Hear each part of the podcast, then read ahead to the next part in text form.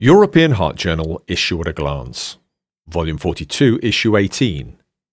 Focus Issue Vascular Biology and Medicine by Editor in Chief Professor Filippo Crea. Read to you by Morgan Bryan. New challenges in vascular biology and medicine, from unraveling the mechanisms of neo-intima formation to the prevention of amputations and of ischemic stroke. This focus issue on vascular biology and medicine contains a clinical research article entitled The Association of Amputations and Peripheral Artery Disease in Patients with Type 2 Diabetes mellitus receiving sodium glucose cotransporter 2 inhibitors. Real World Study. Authored by Sanjoy Paul from the University of Melbourne in Australia and colleagues. Patients with peripheral artery disease or PAD remain a challenging population to treat, in particular in the attempt to reduce the risk of amputation. Paul et al. evaluated the temporal pattern of amputations in type 2 diabetes or T2DM patients, the risk of amputations by new and older anti-diabetic drugs or ADDs, and the interplay of PAD with therapy and amputation risk. Using centricity electronic medical records from the USA, about 3,300,000 patients with T2DM were identified. The proportion of incident amputations per 10,000 adults ranged between 4.7 and 6.8 during 2000 to 2008 and significantly increased to 12.3 in 2017. Patients with PAD had more than fourfold higher lower limb amputation or LLA risk. In propensity score adjusted pairwise analyses, the risk of LLA was similar in SGLT2I versus GLP1RA and lower in SGLT2I versus DPP4I and other ADD.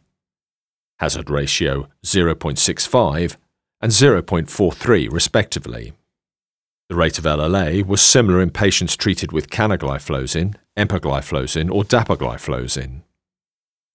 The authors conclude that the risk of amputation in patients treated with SGLT2I and in incretins is not higher compared with other ADDs. In addition, and not surprisingly, pre existing PAD is the greatest driver of amputation risk. The manuscript is accompanied by an editorial by Charalambos Vlachopoulos from the University of Athens Medical School in Greece and colleagues. The authors conclude that a considerable number of original studies and analyses have been applied on the canvas of the risk of amputation by SGLT2 inhibitors that as a whole reduce the contrast of the first randomized trials. While any risk appears to be related specifically to canagliflozin, recent large registries provide reassuring data on the safety of SGLT2 inhibitors as long as physicians are aware of this particular complication and monitor their patients closely. Undoubtedly, we are in need of more data, and the pursuit for proper evaluation of canagliflozin calls for making haste slowly. Inflammation plays an important role in cardiovascular disease or CVD development. The NOD-like receptor protein 3 or NLRP3 inflammasome contributes to the development of atherosclerosis in animal models. Components of the NLRP3 inflammasome pathway, such as interleukin 1b or IL 1b, can therapeutically be targeted. In a clinical research article entitled Genetically Determined NLRP3 Inflammasome Activation Associates with Systemic Inflammation and Cardiovascular Mortality. Stefan Schunk from the Saarland University Hospital in Homburg, Saar, Germany, and colleagues note that associations of genetically determined inflammation mediated systemic inflammation with CVD and mortality in humans are unknown. The authors explored the association of genetic NLRP3 variants with prevalent CVD and cardiovascular mortality in 538,167 subjects on an individual participant level in an explorative, gene centric approach without performing multiple testing. Functional relevance of SNP on NLRP3 inflammasome activation was evaluated in monocyte enriched peripheral blood mononuclear cells, or PBMCs. Genetic analyses identified the highly prevalent intronic NLRP3 variant, RS 10754 to affect NLRP3 gene expression. RS 10754 carriers showed significantly higher C reactive protein and serum amyloid A plasma levels. Carriers of the G allele showed higher NLRP3 inflammasome activation in isolated human PBMCs. In carriers of the RS 10754 variant, the prevalence of coronary artery disease, or CAD, was significantly higher as compared to non carriers, with a significant interaction between RS 10754 and age. Importantly, RS 10754 carriers had significantly higher risk for cardiovascular mortality during follow up. Inflammasome inducers, e.g., urate, triglycerides, ApoC3, modulated the association between RS 10754 and mortality.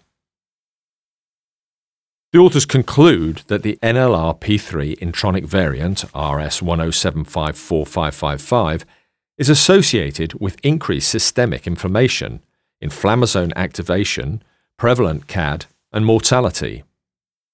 This study provides evidence for a substantial role of genetically driven systemic inflammation in cardiovascular disease and highlights the NLRP3 inflammasome as a therapeutic target. The manuscript is accompanied by an editorial by Christoph Binder and Nikolina Papac Milicevic from the Medical University of Vienna in Austria and colleagues. The authors conclude that the findings of this study provide important evidence for the individual differences in the ability to develop chronic inflammation in the context of metabolic disturbances. They may open up the possibility for more personalized therapeutic approaches by enabling stratification of patients based on their genetically determined inflammatory risk before clinical manifestations occur. The aim of endovascular stent implantation at the time of coronary angioplasty is to prevent acute vessel closure and chronic negative arterial remodeling in patients affected by coronary disease. However, stents are sensed as foreign bodies, leading to immune cell activation, resulting in chronic inflammation and eventually in-stent restenosis due to the local proliferation of arterial smooth muscle cells. Mitigating the body reaction by improving stent biocompatibility thus represents a main challenge to increase the efficacy of arterial stents and hence the clinical outcome of patients affected by coronary disease. In a translational research article entitled Coronary Stent CD31 Mimetic Coating favors endothelialization and reduces local inflammation and neointimal development in vivo.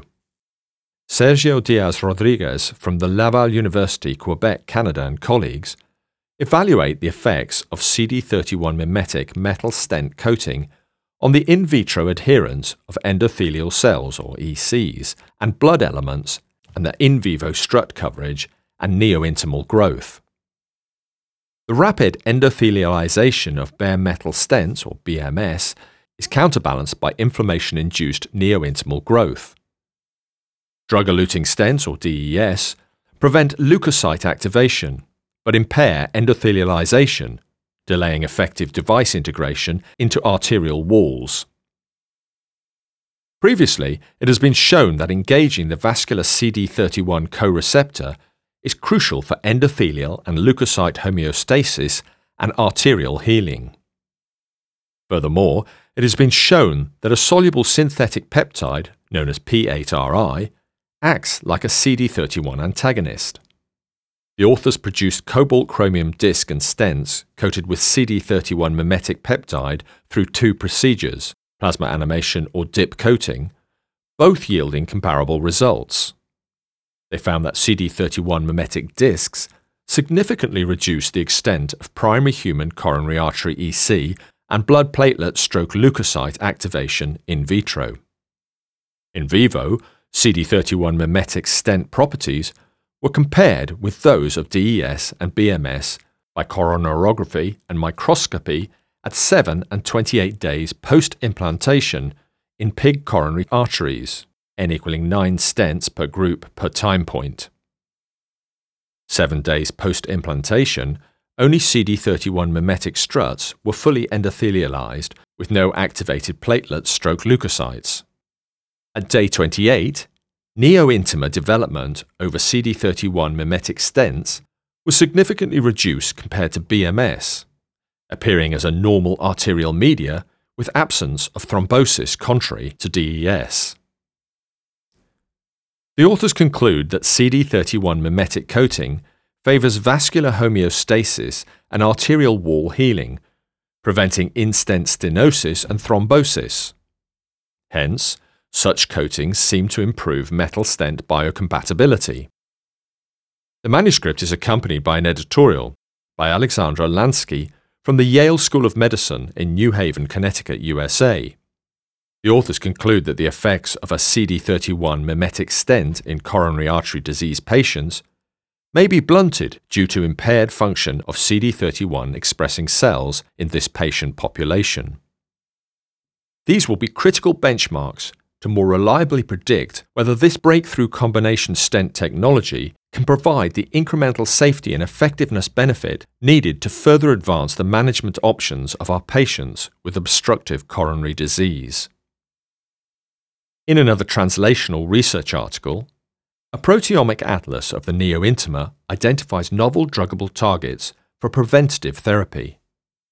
Thorsten Kessler, from the Deutsches Herzzentrum München in Germany and colleagues, sought to investigate the molecular process underlying neointima formation and to identify new treatment and prevention targets.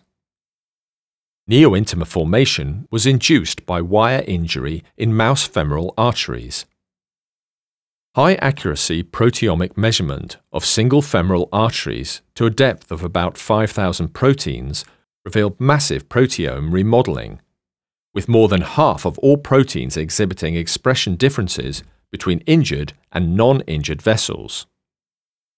The authors observed major changes in the composition of the extracellular matrix and cell migration processes. Among the latter, they identified the classical transient receptor protein channel 6, or TRPC6, to drive neointima formation. This was confirmed in an experimental model.